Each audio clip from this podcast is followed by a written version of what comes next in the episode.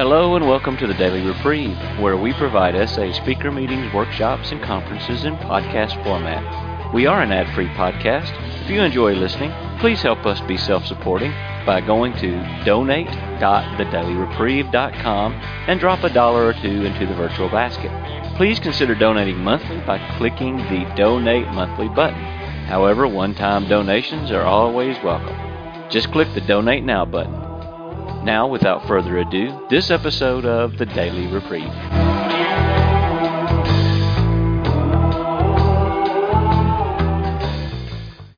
And I've been asked by him not to say too much about him because he's going to actually give us a lot of that himself. All I know is that uh, he's been in the program a long time. He's going to let us know about what has what has gotten him to where he is now. And the only thing I think I can say to introduce him is that he's from the place where people like to get on mountain bikes and go down Slick Rock in Moab and like, you know, things like this and things like Leo does, you know, skinning their knees and falling on their head and doing that kind of stuff and liking it. So without any further introduction, I introduce to you Terry M.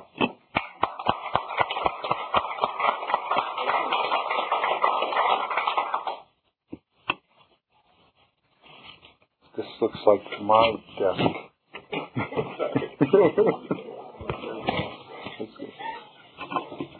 Hi everybody, my name is Terry. I'm a lust addict, and because of that, I'm a sexaholic. And I'm very pleased and grateful to be here today, and um, very pleased and grateful. I was. Uh, it's been a while since I've given my story. Um, I've done it a lot of times, it's been a couple of years, and so I was kind of rewrote it, and in in writing it, I was really remembering where I came from, and. Uh, you know, I've done a lot of lying in my life and embellishing and everything to the point a lot of times where I've told the lies and stories so many times that I believe they're true. And um, I don't have to embellish one bit in my SA story. You know, uh, it's got plenty, plenty there. And um, actually, um, I'll be leaving some out uh, just just because of time. Um, I'll I'll give you little basics before I start about me, and then we'll go into my uh, story, and then I think the next time we talk more about uh, half measures availed us nothing. Before I start, uh, let me say that what I say here is strictly my own opinion. I do not speak for SA or anybody else, uh, and what I say may not even fit for you. What I am sharing here is simply my own experience, strength, and hope. And fortunately or unfortunately, I have a lot of that. Um, also, I, I, work best when um, I feel most comfortable when I've prepared everything, uh, have it written down. I feel I owe that to the people who, to whom I'm talking to make sure that I'm well prepared. So sometimes that takes away a little bit away from the spontaneity of my talk and usually what happens is I start reading it about halfway through, I throw it away and just kind of roll from there. Um, finally, uh, one other thing that uh, as I'm talking, I may occasionally say something which you might possibly interpret as an attempt at humor. Um, at, at, at those questionable times, please assume that it was an attempt at humor and give a polite laugh. That's all. That's just right. Perfect. Okay. Um, okay. As I said before, my name's Terry, and I'm a lust addict and a sexaholic.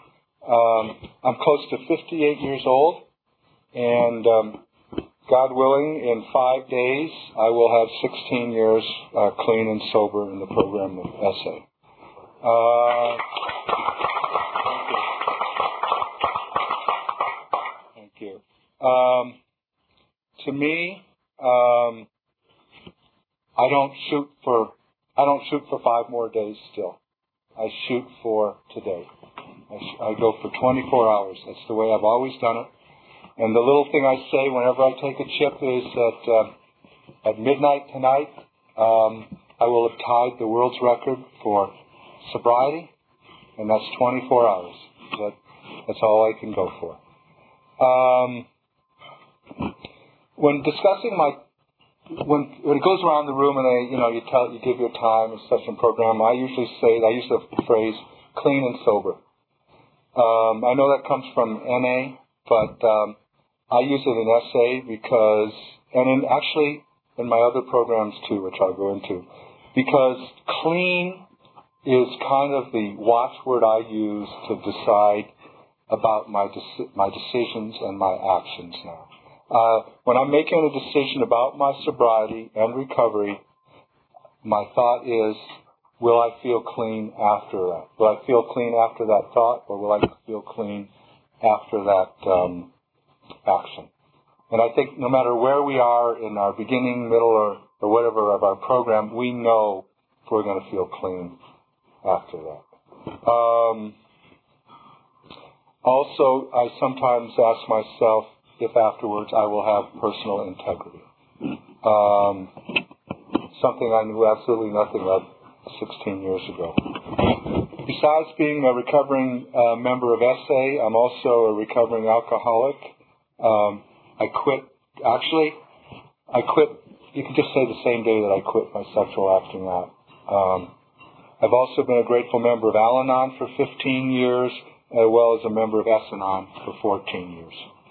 Um, my wife and I have been also going to couples meetings in either SA or S-Anon for about 12 years. We, we helped found the first um, S-Anon couples group in Los Angeles about 12 years ago, and then started one in uh, Greensboro, North Carolina, uh, about seven years ago. Up until last month, I was a national trustee for the SA Fellowship, and I've served on a lot of different committees, legal, financial, uh, group conscience committees. Um, I've been also privileged to do um, service work at uh, AA level. Um, and I was also a founding member and board member of an organization that is now called the National Council of Sexual Addiction, although I'm not part of that now. Um, my recovery life began in Los Angeles, California, and then uh, continued to Greensboro, North Carolina, where my wife and I moved about eight years ago. Currently, I'm on a temporary uh, job, uh, loving it in Moab, Utah, um, where there is no SA, but there is um, AA, good AA there. Uh, my wife has been a member of Al Anon for 17 years, AA and S-Anon for 15 years, and SA for um, 14 years. Um, I can't tell you, I, in my upbringing and program, I can't say if someone is an alcoholic or not. But I can tell you that um, you know, my father's drinking caused terrible problems, havoc, and disease in my family. Um, I can tell you that my mother's mother, my grandmother died of alcohol, and as did my mother's sister. Um, I have at least one sibling who's multiply addicted. Our daughter uh, who's now 32, got sober, uh, got had her 16th AA birthday a little while ago, which means she she turned sober before her before she was 16 years old, which is a miracle. Uh, so I'll go into a little bit. And it's always a little source, not really that she's got more sobriety than I do. Uh, and I hope it always remains exactly, she's got exactly two months more than me for the rest of our lives. I have an ex-wife whose drinking and drug abuse has caused her to be incarcerated for manslaughter and has led to three suicide attempts. So you can see that there is a lot of uh, addiction, alcoholism, sex addiction in my life. I have two sons, aged 28 and 25, from my first marriage, and so far for both of these, their addictions hasn't made themselves visible yet. Uh, but given their family tree I'm sure they're there. Um, so let's okay. So let's get down to my story now. Um, as is obvious by my family history, I was raised in an alcoholic and emotionally abused family. But it wasn't until my late teens, until I actually went away to college, that I understood or came out of my denial about the fact that I was abused and that alcoholism and other addictions were at the root. I lived in an upper middle class family. Uh, my father is an extremely brilliant man and very determined and a workaholic, and he provided a very good financial life for us. Our house had, was the house in the neighborhood that had the swimming pool and the trampoline and whatever, and all the kids in the neighborhood would come over to our house. And there was just no way that a family like that, that there was alcoholism in it. And it never occurred to me that there was. But of course, it did. Uh, my life was full of fear and confusion from age 4 until age 42.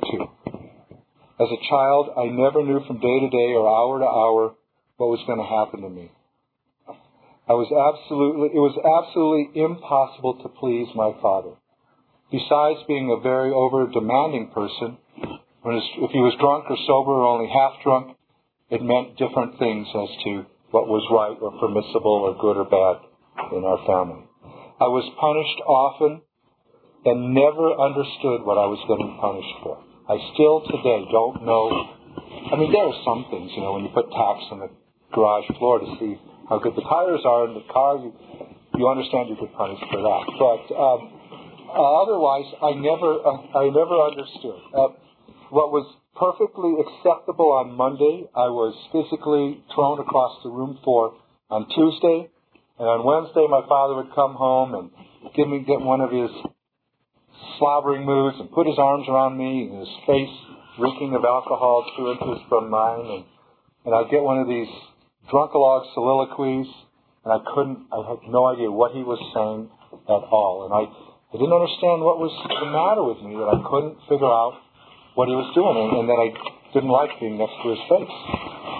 Uh, no matter what my grades were in school, um, I got chastised for it, and was told I was no good. My report cards were almost always straight A's, but even then I was, there was still grounds for a tongue lashing either I was I was spending too much time in school and work and not enough time on outside things. Although I was on the swim team and the basketball team and, and held part-time jobs and participated in other things, or I was told that someone with my IQ grades shouldn't even matter. They, you know, I should have skipped another grade even though I'd already skipped one. Um, and the the one time I came home with a B in French, you know, I couldn't sit down for a week. Uh, so I never knew, and um, and there was no way to um, there was no way to win. Uh, as a result of living in, in our family life, my mother had a nervous breakdown. Uh, she was caught in the middle. She was very young. I was 20 years old when she was no, it works the other way around. She was 20 years old when I was born. uh, she was a war bride. My father was away, and she had no, you know, fear, and and uh, she was a young woman, child almost. Um, she was caught in the middle, trying to protect her husband, her children, and herself. And her approach was to drill into us that we did not and could not have feelings, that we could not show them, and the and we, it wasn't put this way, but the best way to not show them was to not have them. And if we showed our feelings, we were going to get in trouble because it worked. If we if we showed that our father had hurt us, and, and we showed that on our face, I, I can't tell you what dynamic went on in his head, but it was worse. We got punished worse. So we were taught not to have feelings. And I can tell you, um, I'll skip a second here. So I was going to say, I love my father today. I, I'm telling you about what it was like and I'll get to that. And, and uh, uh, through my years in Al-Anon and S-Anon and, and doing a lot of work in the men's movement in the, the late 80s and such, um, I have acceptance. Um, I still have to detach with love. He's still who he is. Uh, I just, I six months ago, he was telling us that we had to do something and we couldn't have resentment about it. Uh, you know, I'm not going to do this if you have resentments about it or something. I'm saying, right, you know, okay. Uh, but that's the way I was brought up. Um, I think you can get the idea of what it was like as a child. I lived in constant dread, never understanding, and not knowing that it was alcoholism that was doing this. I never could figure out what was the right thing to do. Uh, I never could figure out what to do so as not to be physically or emotionally injured. Um, and it was mostly emotional abuse. Only periodically was it physical. Um, anyway, living in this utter terror and confusion, my, my young mind found the most natural solution, and which was escape. I mean, I didn't know, I didn't consciously think that that's what to do at age seven years old or whatever. And if I wasn't, if I, I, I learned that if I wasn't around physically when my father came home, I was less likely to be punished. And if I wasn't around mentally, I wouldn't have to face the terrible fear and pain I was suffering. So by age eight, I became very adept at finding places to hide. Physically and mentally. Dark places. Very dark places. Both physically and mentally. Closets and bathrooms in the house. Bushes and shadows outside the house. The exotic, the alluring, and forbidden inside my head. Um, I don't know at what age the escape inside my head turned to that most forbidden of all topics in my household, sex. But I'm going to guess it was no older than eight because I remember getting in trouble at, by age eight. Uh, I know by then I was already fully obsessed with sex, or let's just let's just say lust. At the time, I didn't discover that that was so until I got into program. Um, by eight years old, I had learned that several nights a week our housekeeper took a bath. I learned that I could sneak out my window, run around to the back of the house, hide in the dark bushes, and peek through the windows to watch her. I never knew which night or at what time she would, this would happen. So every night, every night at eight years old, I would sneak out in the dark and cold and wait and wait, just in the hopes that this was the right night. So this was my first ritual. By these first lust drunks were already part of my life. At eight years old, I was already wasting hours and hours on my obsession. One night, she saw through the window, she saw me. And she screamed and yelled, and the whole family came running. I ran away petrified, but luckily, or now I think unluckily, they didn't realize it was me. They, they thought it was a peeping Tom. Little did they know it was a peeping Terry. Um, I, um, I had to. You're catching it, okay. um, I had to be more careful now, but I was totally hooked already. So I had to find new means. And it doesn't take an addict, no matter what age, long to find new means. Um, we lived in a large, older home that literally had keyholes and had these old doors that they didn't quite fit to the door jamb, or they were, and there might be a half inch up above. And I learned that if I turned my head the right way or stand up on the bed or whatever, that I could look through the, those doors or look through the keyholes. And so, I don't know, um, I spent hours and hours and hours and hours locked inside bathrooms or in a closet in my sister's, you know, next to my sister's bedroom or whatever, looking through those things just in the hopes that they would come by and I would see them. And I did that for eight or nine years until I went away to college.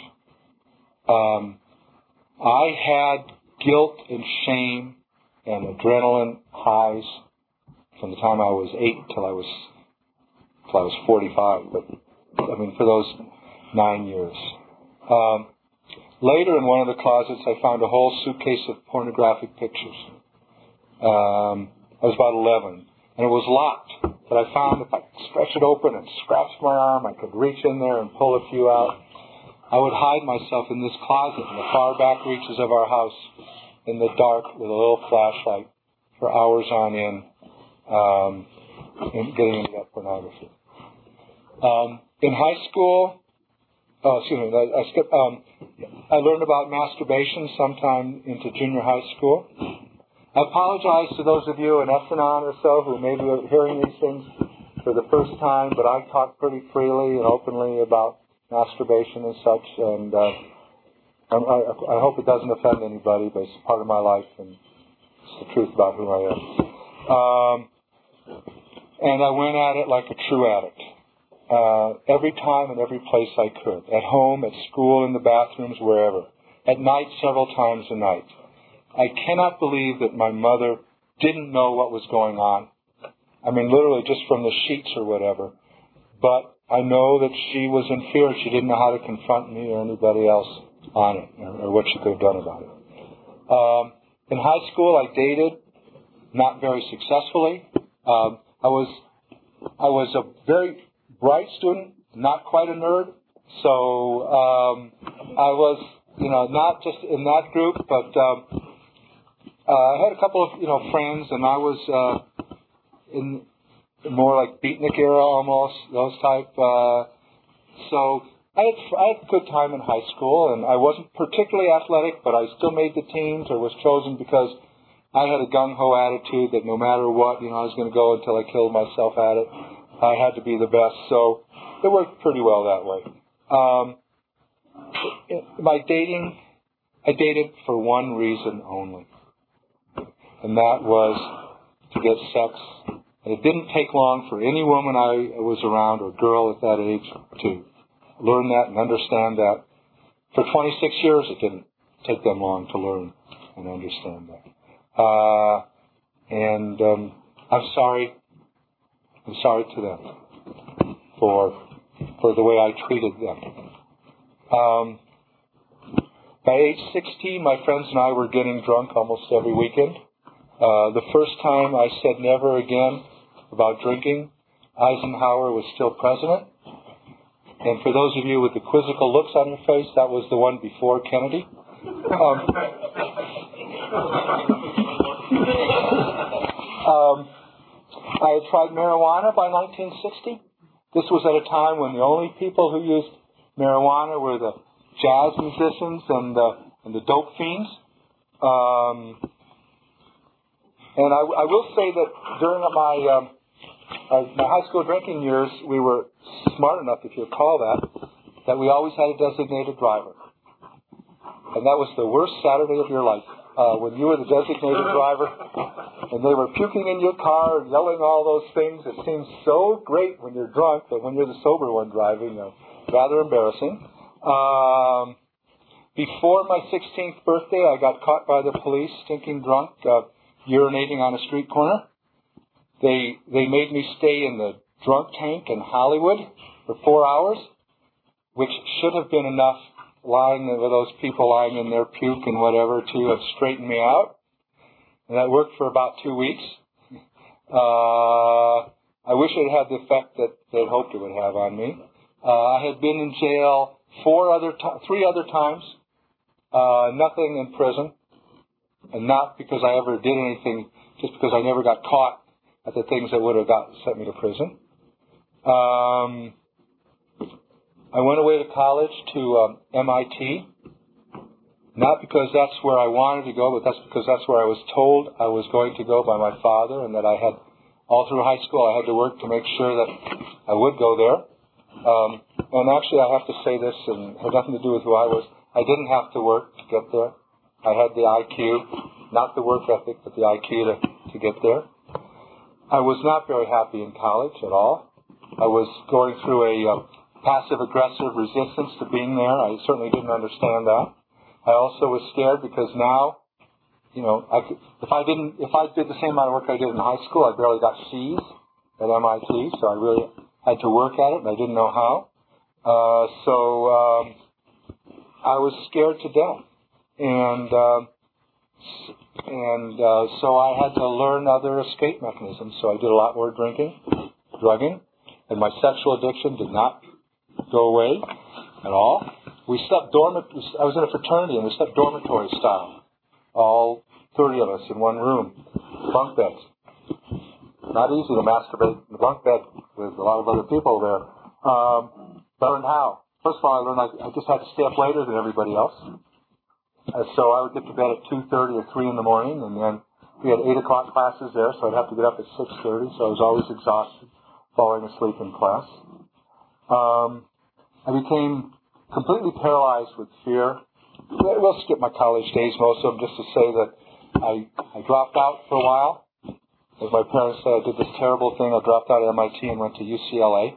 Uh, uh, but I got back into MIT and did graduate, and um, I was kind of, I got kind of, I got off the, the alcohol and drug doing for a year, and actually got ended up on dean's list the last year. Um, after I graduated from MIT in 1967, I went to work for my father, which was a mistake to immerse myself into that, and got sent up to San Francisco. So I was living in San Francisco in 1967 during the height of sex, drugs, and rock and roll.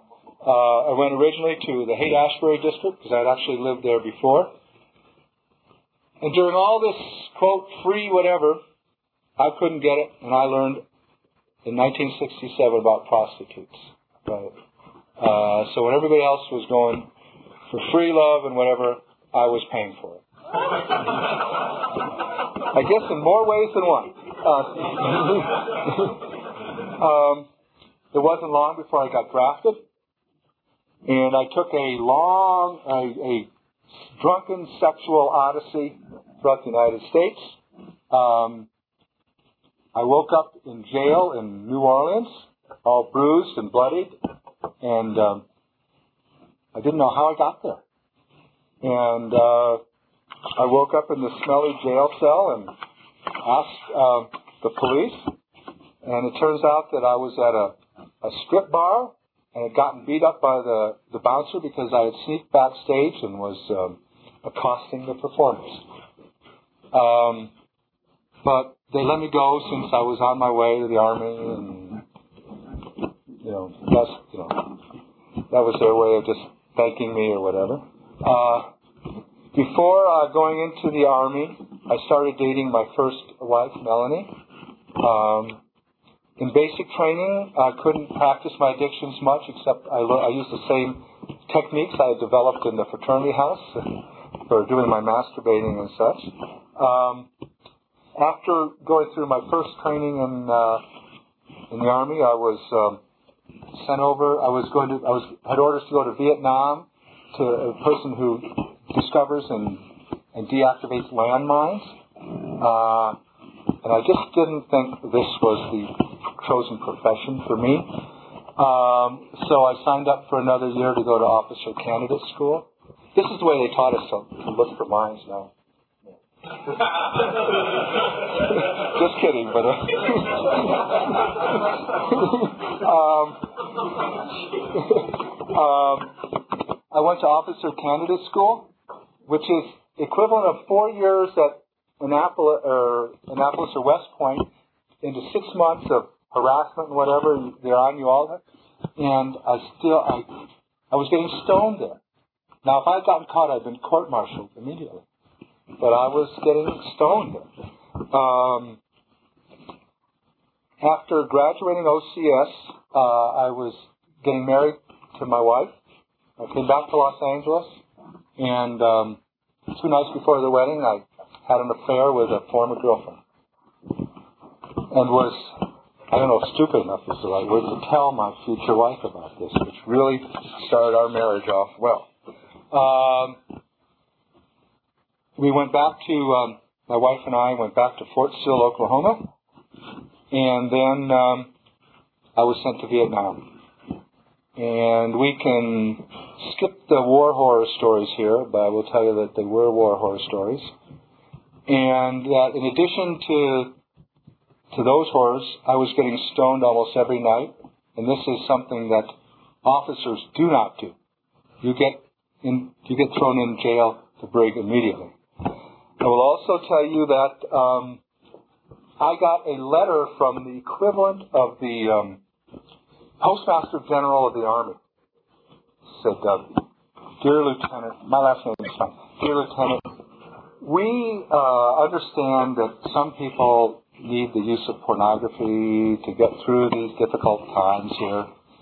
But the amount you have received is well above and beyond anything that we have ever seen before.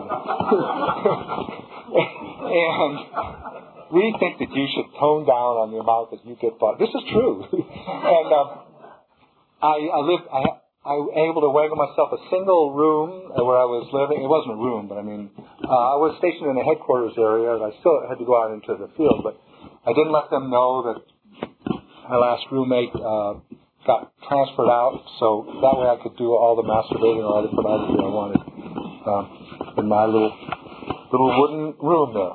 Um, after the three years in the Army, I returned to Los Angeles and started a 15-year downward slide into hell. I didn't know it, but I, I uh, suffered then from what they, 10 years later, started calling delayed stress syndrome. Now, kind of post-traumatic stress, but at that time. And uh, I had no idea what was going on. I was having flashbacks. I was, uh, I was getting, I was fired from several very high-level positions. I got into fights with bosses, with customers, with police, with Hell's Angels. Uh, I do not know I've never won a fight in my life, um, and I've been in a lot. Uh, I abused marijuana, LSD, mushrooms, cocaine. Uh, I wasn't a heavy drinker, but any time I drank, I got drunk. I could not stop. But I could go four months and not care if I had a drink or not. But if we got that first one in me, it wasn't until I passed out that the last one went in. Um, but it was still, it was mainly the sexaholism. It, it just overwhelmed me. Uh, for the first few years of my marriage, it was mainly masturbation, but obsessively, five to ten times a day. Later, as my marriage disintegrated, it spread to pornography, affairs, mainly prostitutes. Uh, towards the end, I was going to, towards the end of my acting out, I was going to prostitutes five times a week, sometimes three times a day. Um, and almost every waking hour of my day was spent in lust-filled fantasies or projections. I'll, I'll skip the actual, uh, we don't need to hear all the acting out or whatever. Just believe me that I acted out every day of my life several times a day for the last 14 years. I acted out in my first marriage. I acted out while I was single between marriages, and I acted out in my current and next marriage. Towards the end, I got absolutely no pleasure from it. I knew, I knew as I was going up to those rooms or whatever, just shaking with um, adrenaline, fear, or whatever, that there was going to be no pleasure. But I continued to do it. And, and I was asking myself, why am I doing this? I think I think I kind of afterwards I look back and I see that as much as I also hated this adrenaline thing. I was addicted to that adrenaline rush also, as as, as terrible as it was. Um, and over and over and over again, I said to myself, never again. Uh, when I uh, do the phones or whatever, you know, the calls into RSA, when I talk to people and I tell them, you know, I can't tell if you're an addict or a sex addict or not, but how many times have you said never again? You know, if you've said it three times, you're not. You just don't say that. If it, um, and I tried also this uh, boundary. You know, I would put these lines here. You know, I will never ever do this. And then I, I crossed that one and said, well, okay, but I'll never do this. And I was scared about that because there were things over here, and I'm not judging anybody who did these things over here, that I just said, I will never, ever do that. I'll kill myself first. But I said that about this, this, and this. So what made me believe that I could ever stop myself from doing this over here? Um, and I tried, you gotta this was long before people knew about sexual addiction. So I didn't, had no idea what was going on with me. And I tried everything to quit. And I tried willpower, willpower, willpower, and more willpower. Um, I tried religion. I tried New Age spirituality. I tried more and more willpower. I tried psychotherapy and group therapy. And I have nothing against the therapeutic community, but they did not understand what was going on at the time. I was told to, you know, go to a different type of prostitute. I mean, that maybe that will, or whatever. Um, uh, uh, I tried hypnosis. I tried. I don't know if you remember the shift aversion therapy thing, where you, people are trying to quit smoking. They have you smoke so much that you got sick for it. I tried the sexual equivalent of that. You know, just binging until I was sick of. Nothing. Nothing. I tried going away on two week isolation retreats out into the middle of the high desert, Mojave Desert. Nothing worked. And I didn't know what was going on with me. And I brought into our family, I brought disease, anger, and confusion into that. Almost every time I acted out, let me just say that in the end of my acting out, I would get more and more stoned because we know we get tolerance. Tolerance meaning it takes more and more of whatever it is, and so the act, the sexual things couldn't find enough new enough ways, so you'd have to mix it with this drug or this drug. Let's try do this on cocaine, this on marijuana, this on beer and LSD or whatever. And uh, I knew every almost every time when I was doing the drugs and the acting out, I, I would get home and I would get into a fight with my wife. Now it was always her fault that I'd get in these fights. That was attempt at humor there. You guys missed that one. Uh,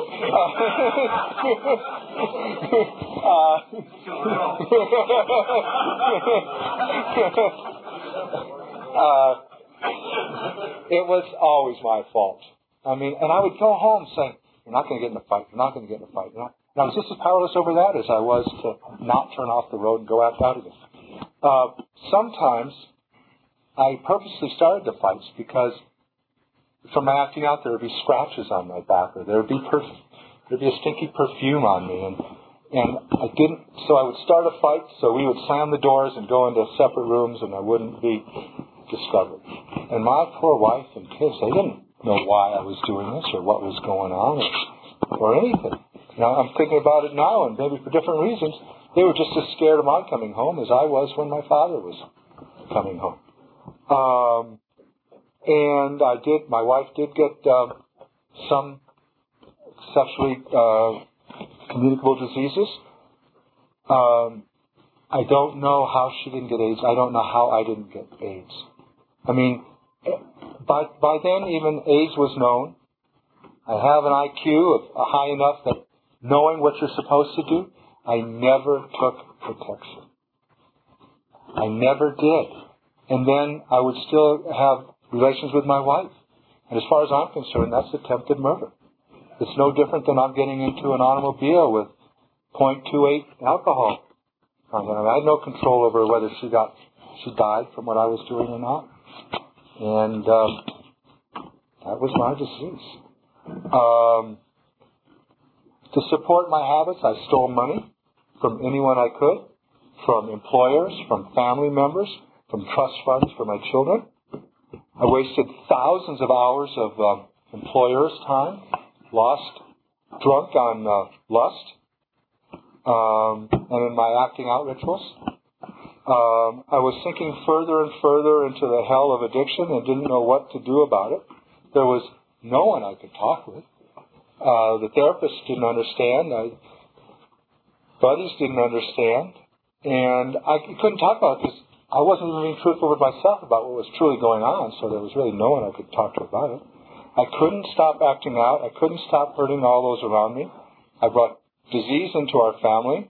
I was stealing, cheating, yet getting no release or pleasure from it. Yet none of that was what made me want to stop. What made me want to stop was the fact that I couldn't take lying anymore. I couldn't stand lying to my wife and my kids, my employers, and myself. I just couldn't take it. I have this twisted set of rationalizations which sometimes I was able to convince myself that my acting out wasn't hurting anyone. Um, I know, of course, it was.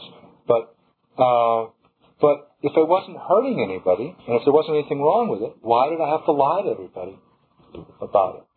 I couldn't get a twisted, sick enough thinking to, to get that rationalization through.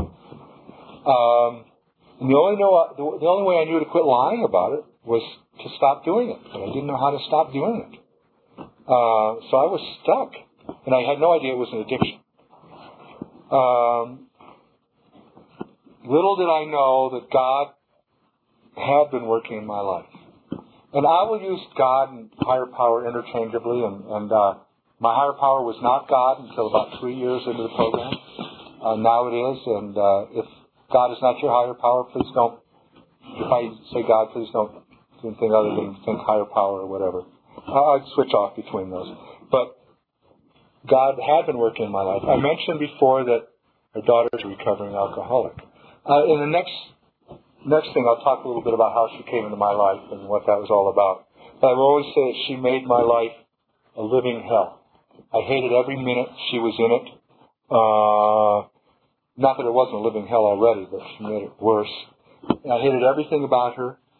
And by 15 years of age, she was out of the house living on the streets. Um,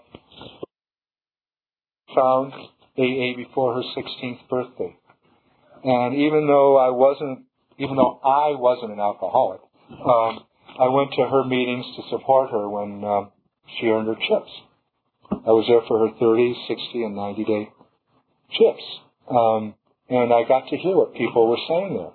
But I still didn't put together that this affected, you know, this, this is for her. These are for people like her, not not not people like me. Uh, then came the day, and I, I can remember it so clearly. Um, I was uh, through white knuckling. Uh, I had gone three days without going to a prostitute or a porno arcade. I didn't realize that masturbation was part of it too, so I hadn't get off the masturbation. I had been in this state many, many times before, but to no avail. But I was, I noticed I was sweating, I was exhausted, I couldn't sleep at night, I was full of anger, confusion, and, and lost. And, and the, I was driving down the street, and the thought came to me, where have I, I've heard these symptoms before, where have I, where have I heard them? And I said, oh my gosh, oh my gosh, it was at the AA meetings with, those are withdrawal symptoms they were talking about. And I remember literally the, hitting myself in the forehead and saying, I have an addiction. This is an addiction. And, oh, the, I mean, the lights went on. Uh, what an awakening. But, and this was the beginning of the end. But still, where did I go from here? There, you didn't hear about sexual addiction. You didn't know books or anything. So I, I didn't even know what I was addicted to. I mean, I thought I was addicted to prostitutes. I thought that's what my addiction was. Um, I had no idea where to go to get help or anything. Uh, but I'm a good person at researching. Now, this was before the internet. By the way, two things. I'm I'm grateful for a lot of things, but I'm so grateful that I got sober before the internet and before crack cocaine. I do not know that I'd be alive today. Um, so, but I had to do a lot of research on my own. I went to, you know, libraries and uh, called state agencies and whatever. Um, but I will say this: I had the I had the enlightenment that I can't drink or do drugs anymore because I knew that if I got drunk or stoned, I would not have. I thought I thought what it was took was willpower, but I wouldn't have the willpower at that time to not do it. So I did stop. I actually stopped drinking and drugging before I got sober and, and uh, SA, but I don't consider my AA birthday until after I got sober because I hadn't considered myself an alcoholic. Um, I called AA offices all up and down the state. You know, do you have anything for people who go to prostitutes or whatever? Got a lot of weird responses to that, you know. Uh, um, I can tell another story later on about in the early days of what people in AA thought about SA, but um, I couldn't find anything anywhere. Um, one day, this is a this is an absolutely true story. I was in a bookstore looking if I could find a book in the self-help section, you know, and couldn't find anything. Walking out dejectedly, frustrated, and I honestly and literally tripped on a bookshelf that contained these esoteric nonfiction books newly released. And out fell a book as I fell on the floor, right in my face, called Out of the Shadows. And uh, I picked it up and was starting to put it back when I read like what the subheading was. And I couldn't believe, I could not believe it. I started reading it. My heart started pounding 150 These, I, I literally swooned. and, and had to, I couldn't believe that there was something. I, um, I took that book, I went to a park that was across the street, read it through twice. Underlined three quarters of it that, that applied to me. I just didn't believe that other people were going through this. Um, and in the back of the book, um, there were talked about organizations, but no phone numbers. And so I again began calling um, AA offices up around, and finally I got hold of an old geezer at an AA office. He says, "I got a card here from some fellow says, if you ever get any calls like you're giving me these weird ones, have him call me." so, so uh, I got um, I got hold of this fellow who they told me to call. It was about 11 o'clock at night. Luckily, my wife was out of town. And I immediately called this fellow, and that was the first time I talked to Roy Kay. Now, I had no idea who Roy K. was or anything. But here I was talking to somebody who knew exactly what I was talking about, who could tell my story without ever hearing me. And uh, I got on that call and I don't remember a thing he said because I was bawling and crying and and and whatever. But I do know. I mean, I do know that yes, I had found I had found someone. I had found hope. And I got off the phone, cried for about an hour, and called this guy back. Now I didn't know that Roy usually goes to bed about nine thirty, and and I called him now for the second time about one in the morning. But uh, uh, but the next day I got to a, to an SA meeting the very next day. And uh, as Alex, I crawled to that meeting because I, I could have fit under that little crack in the door. So the, the way I was feeling. Um, the good news was at this. The good news was at this meeting was that here were a dozen people. I think at that time there were actually two women even uh, who who were my fellow addicts.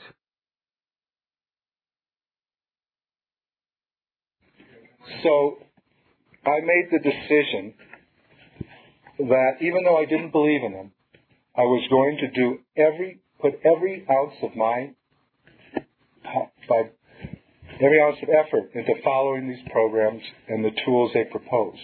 I think part of it was I didn't think it would work. And, and for me to be able to clinically say it didn't work, I had to give it everything it had, otherwise I couldn't prove that it didn't work. Um, but it did work. Um, it worked, and it worked because I worked it. It worked because I put 100% effort into it.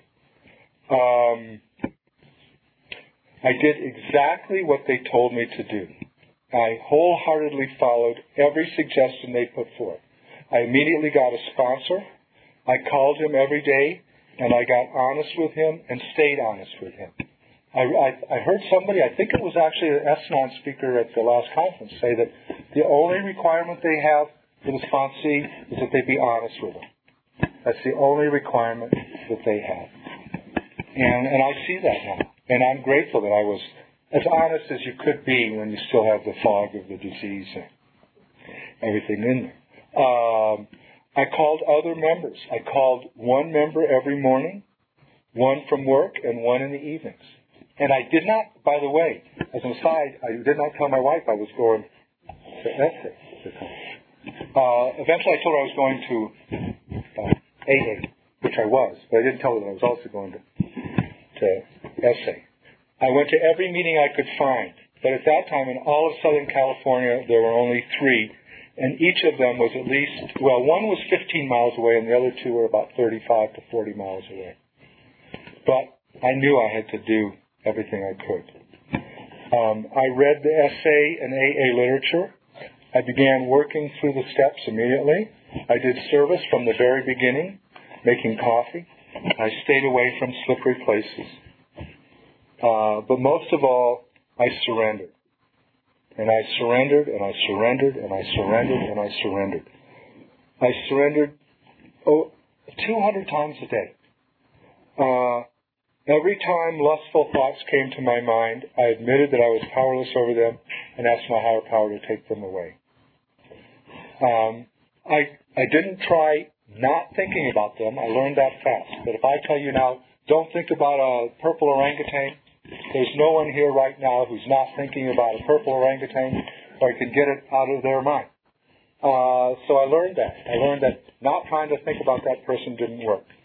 So instead, I asked my higher power to help me focus on something here, such as the steps or the serenity prayer, or what my life could be like with serenity, dignity, and integrity.